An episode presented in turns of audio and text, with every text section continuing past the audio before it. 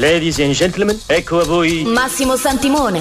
A volte si incontra un uomo che è l'uomo giusto al momento giusto nel posto giusto, là dove deve essere. Io sono nato pronto. Chuxi Cinema Extra Large. Adoro questi brevi momenti di quiete prima della tempesta. 120 minuti di radio in Technicolor e 3 dimensioni. Sono il signor Wolf, risolvo problemi. Chuxi Cinema Extra Large con Massimo Santimone. La forza sarà con te. Su Radio Aldebaran. Al mio segnale scatenate l'inferno.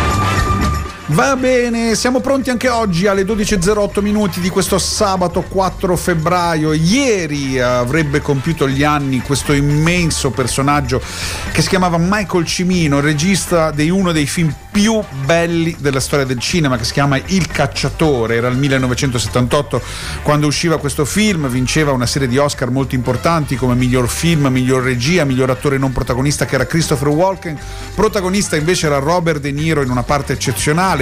Lui e i suoi amici, convintissimi di partire per il Vietnam per cambiare le cose, per l'orgoglio americano, scoprono che la guerra è una cosa brutta, sporca e cattiva. Michael Cimino diventa il re di Hollywood, anche se alcuni lo accusano di razzismo per alcune delle scene proprio ambientate in Vietnam, e i distributori, anzi scusatemi, dei produttori a un certo punto gli danno carta bianca, gli danno tutti i soldi possibili e immaginabili, parliamo della United Artists, per fare il suo film successivo che si chiama I Cancelli del Cielo, un film enorme che è costato tantissimo, molto più del previsto, e le riprese sono andate avanti.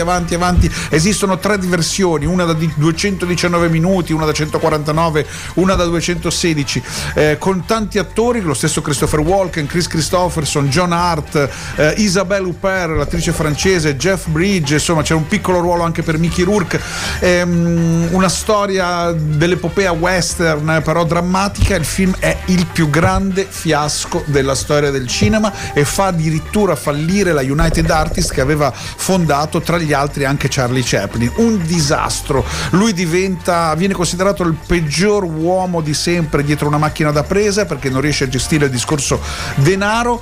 Non gli fanno fare più film. Il Cacciatore del Cielo era dell'80 per 5 anni, poi esce con L'anno del Dragone, un film bellissimo con Mickey Rourke, film incredibile, super bello, ma anche qui viene accusato di razzismo. Lui scappa, va a vivere in Europa, diventa amico di Bernardo Bertolucci, l'unico vero amico che avrà qui in Europa, che lo seguirà, lo aiuterà, scrive sceneggiature ma che Hollywood non vuole produrre, viene allontanato dai grandi studios, insomma lo abbandonano. Non morirà solo come un cane nel 2016, era ingrassato, era poi dimagrito, poi era diventato biondo, insomma gli succede di tutto. Noi lo ricordiamo con questa canzone bellissima che cantano i protagonisti del Cacciatore, Can't Take My Eyes Off You.